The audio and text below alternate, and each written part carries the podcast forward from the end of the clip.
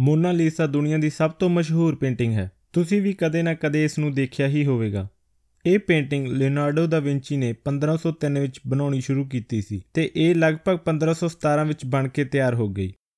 ਅੱਜ ਇਸ ਦੀ ਕੀਮਤ 1 ਬਿਲੀਅਨ ਡਾਲਰ ਤੋਂ ਲੈ ਕੇ 3 ਬਿਲੀਅਨ ਡਾਲਰ ਦੇ ਵਿਚਕਾਰ ਹੈ ਤੇ ਲੂਰ ਮਿਊਜ਼ੀਅਮ ਦੇ ਡਾਇਰੈਕਟਰ ਦਾ ਕਹਿਣਾ ਹੈ ਕਿ ਮਿਊਜ਼ੀਅਮ ਵਿੱਚ ਆਉਣ ਵਾਲੇ ਲਗਭਗ 80% ਲੋਕ ਸਿਰਫ ਇਸੇ ਪੇਂਟਿੰਗ ਨੂੰ ਦੇਖਣ ਹੀ ਆਉਂਦੇ ਹਨ। ਹੁਣ ਵੀ ਜੇ ਤੁਸੀਂ ਗੂਗਲ ਤੇ ਵਰਲਡਸ ਮੋਸਟ ਫੇਮਸ ਪੇਂਟਿੰਗ ਲਿਖ ਕੇ ਸਰਚ ਕਰੋਗੇ, ਤਾਂ ਸਭ ਤੋਂ ਪਹਿਲਾਂ ਮੋਨਾ ਲੀਸਾ ਦੀ ਫੋਟੋ ਹੀ ਆਵੇਗੀ। ਇਸ ਪੇਂਟਿੰਗ ਵਿੱਚ ਅਜਿਹਾ ਕੀ ਹੈ ਕਿ ਦੁਨੀਆ ਦੀ ਸਭ ਤੋਂ ਮਸ਼ਹੂਰ ਪੇਂਟਿੰਗ ਦਾ ਖਿਤਾਬ ਇਸ ਨੂੰ ਮਿਲਿਆ ਹੈ।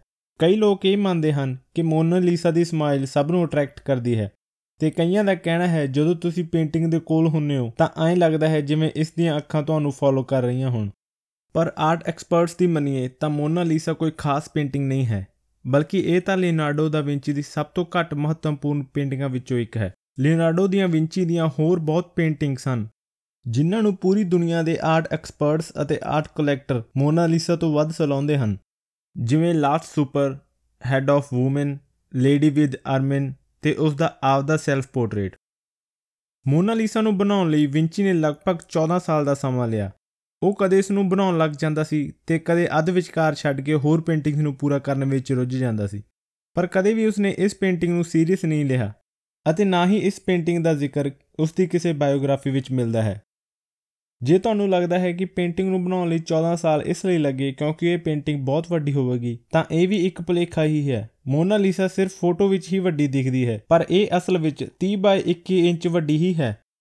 ਮੋਨਾ ਲੀਸਾ ਦੇ ਮਸ਼ਹੂਰ ਹੋਣ ਦਾ ਕਾਰਨ ਕੋਈ ਖਾਸ ਪੇਂਟਿੰਗ, ਟੈਕਨੀਕ ਜਾਂ ਕੁਝ ਹੋਰ ਨਹੀਂ, ਬਲਕਿ ਉਸ ਦਾ ਪੈਰਿਸ ਦੇ ਮਿਊਜ਼ੀਅਮ ਵਿੱਚੋਂ ਚੋਰੀ ਹੋਣਾ ਸੀ।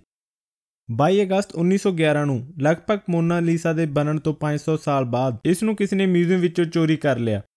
ਇਸ ਪੇਂਟਿੰਗ ਉੱਤੇ ਕਿਸੇ ਦਾ ਵੀ ਕੋਈ ਖਾਸ ਧਿਆਨ ਨਹੀਂ ਜਾਂਦਾ ਸੀ, ਕਿਉਂਕਿ ਇਹ ਇੱਕ ਸਿੰਪਲ ਕੰਧ ਉੱਤੇ ਬਿਨਾਂ ਕਿਸੇ ਸਿਕਿਉਰਿਟੀ ਤੋਂ ਇਕੱਲੀ ਟੰਗੀ ਹੋਈ ਸੀ। ਤੇ ਜ਼ਿਆਦਾਤਰ ਲੋਕ ਇਸ ਮਿਊਜ਼ੀਅਮ ਵਿੱਚ ਹੋਰ ਪੇਂਟਿੰਗਸ ਨੂੰ ਦੇਖਣ ਆਉਂਦੇ ਸਨ। ਉਸ ਵੇਲੇ ਇਸ ਪੇਂਟਿੰਗ ਦੀ ਕੋਈ ਐਨੀ ਮਹੱਤਤਾ ਨਹੀਂ ਸੀ। ਇਸ ਗੱਲ ਦਾ ਪਤਾ ਇੱਥੋਂ ਲੱਗਦਾ ਹੈ ਕਿ ਇਸ ਦੇ ਚੋਰੀ ਹੋਣ ਤੋਂ ਲਗਭਗ 20 ਘੰਟੇ ਬਾਅਦ ਤੱਕ ਕਿਸੇ ਦਾ ਧਿਆਨ ਨਹੀਂ ਗਿਆ ਕਿ ਮਿਊਜ਼ੀਅਮ ਵਿੱਚੋਂ ਕੋਈ ਪੇਂਟਿੰਗ ਚੋਰੀ ਹੋਈ ਹੈ। ਚੋਰੀ ਦੀ ਖਬਰ ਮਿਲਣ ਤੋਂ ਬਾਅਦ ਮਿਊਜ਼ੀਅਮ ਨੂੰ 2 ਹਫ਼ਤੇ ਲਈ ਬੰਦ ਕਰ ਦਿੱਤਾ ਗਿਆ ਤੇ ਪੁਲਿਸ ਇਨਵੈਸਟੀਗੇਸ਼ਨ ਸ਼ੁਰੂ ਹੋਈ। ਉਧਰ ਪੈਰਿਸ ਦੇ ਮਿਊਜ਼ੀਅਮ ਵਿੱਚੋਂ ਪੇਂਟਿੰਗ ਚੋਰੀ ਹੋਣ ਦੀ ਖਬਰ ਪੂਰੀ ਦੁਨੀਆ ਵਿੱਚ ਫੈਲ ਗਈ ਤੇ ਅਖਬਾਰ ਬਣਾਉਣ ਵਾਲੇ ਆਪਣਾ ਅਖਬਾਰ ਵੇਚਣ ਲਈ ਤਰ੍ਹਾਂ-ਤਰ੍ਹਾਂ ਦੀਆਂ ਹੈਡਲਾਈਨਸ ਲਿਖਣ ਲੱਗੇ। ਜਿਵੇਂ ਇਸ ਨੂੰ ਲੈਨਾਰਡੋ ਦਾ ਵਿੰਚੀ ਦੀ ਸਭ ਤੋਂ ਮਹਾਨ ਪੇਂਟਿੰਗ ਕਹਿ ਕੇ ਹੈਡਲਾਈਨਸ ਬਣਾਈਆਂ ਗਈਆਂ। ਕੋਈ ਇਸ ਨੂੰ 500 ਸਾਲ ਪੁਰਾਣਾ ਮਾਸਟਰਪੀਸ ਲਿਖਣ ਲੱਗਿਆ ਅਤੇ ਕਈ ਨਿਊਜ਼ਪੇਪਰ ਇਸ ਨੂੰ ਕਨਸਪੀਰੇਸੀ ਨਾਲ ਵੀ ਜੋੜਨ ਲੱਗੇ। ਸਭ ਤੋਂ ਵੱਡੀ ਕਨਸਪੀਰੇਸੀ ਲੋਕ ਅਤੇ ਅਖਬਾਰ ਵਾਲੇ ਇਹ ਮੰਨਦੇ ਸਨ ਕਿ ਮਿਊਜ਼ੀਅਮ ਨੇ ਜਾਣਬੁੱਝ ਕੇ ਇੰਸ਼ੋਰੈਂਸ ਦੇ ਪੈਸੇ ਲੈਣ ਲਈ ਪੇਂਟਿੰਗ ਨੂੰ ਗਾਇਬ ਕਰਵਾਇਆ ਹੈ।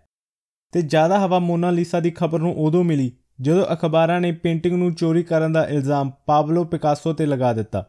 ਪਾਬਲੋ ਪਿਕਾਸੋ ਵੀ ਲਿਓਨਾਰਡੋ ਦਾ ਵਿੰਚੀ ਵਾਂਗੂ ਆਪਣੇ ਸਮੇਂ ਦਾ ਇੱਕ ਮਹਾਨ ਪੇਂਟਰ ਸੀ।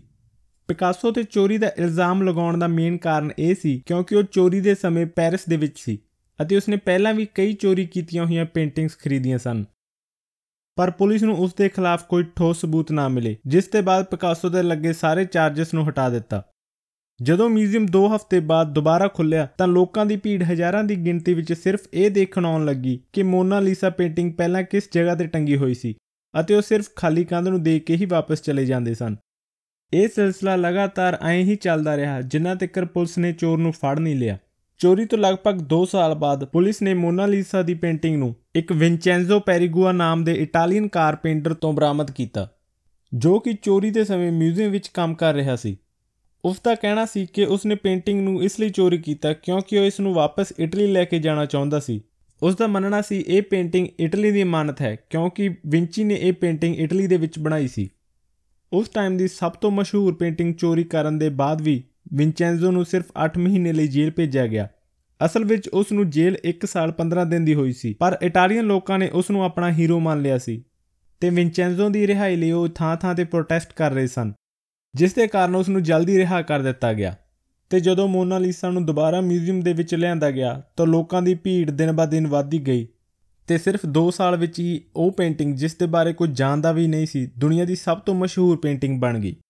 ਤੇ ਹੁਣ ਮੋਨਾਲੀਸਾ ਨੂੰ ਇੱਕ ਕਲਾਈਮੇਟ ਕੰਟਰੋਲ ਬਾਕਸ ਵਿੱਚ ਟੰਗਿਆ ਹੋਇਆ ਹੈ, ਜੋ ਕਿ ਇੱਕ ਬੁਲੇਟ ਪ੍ਰੂਫ ਸ਼ੀਸ਼ੇ ਦਾ ਬਣਿਆ ਹੋਇਆ ਹੈ ਤੇ ਇਸ ਪੇਂਟਿੰਗ ਦੇ ਚਾਰੇ ਪਾਸੇ 365 ਦਿਨ ਸਿਕਿਉਰਿਟੀ ਤਾਇਨਾਤ ਰਹਿੰਦੀ ਹੈ ਤਾਂ ਕਿ ਇਹ ਦੁਬਾਰਾ ਚੋਰੀ ਨਾ ਹੋ ਜਾਵੇ। ਹਾਂਜੀ ਇਹ ਸੀ ਅੱਜ ਦੀ ਵੀਡੀਓ ਜੇ ਵਧੀਆ ਲੱਗੀ ਤਾਂ ਲਾਈਕ, ਸ਼ੇਅਰ ਤੇ ਕਮੈਂਟ ਜ਼ਰੂਰ ਕਰਿਓ।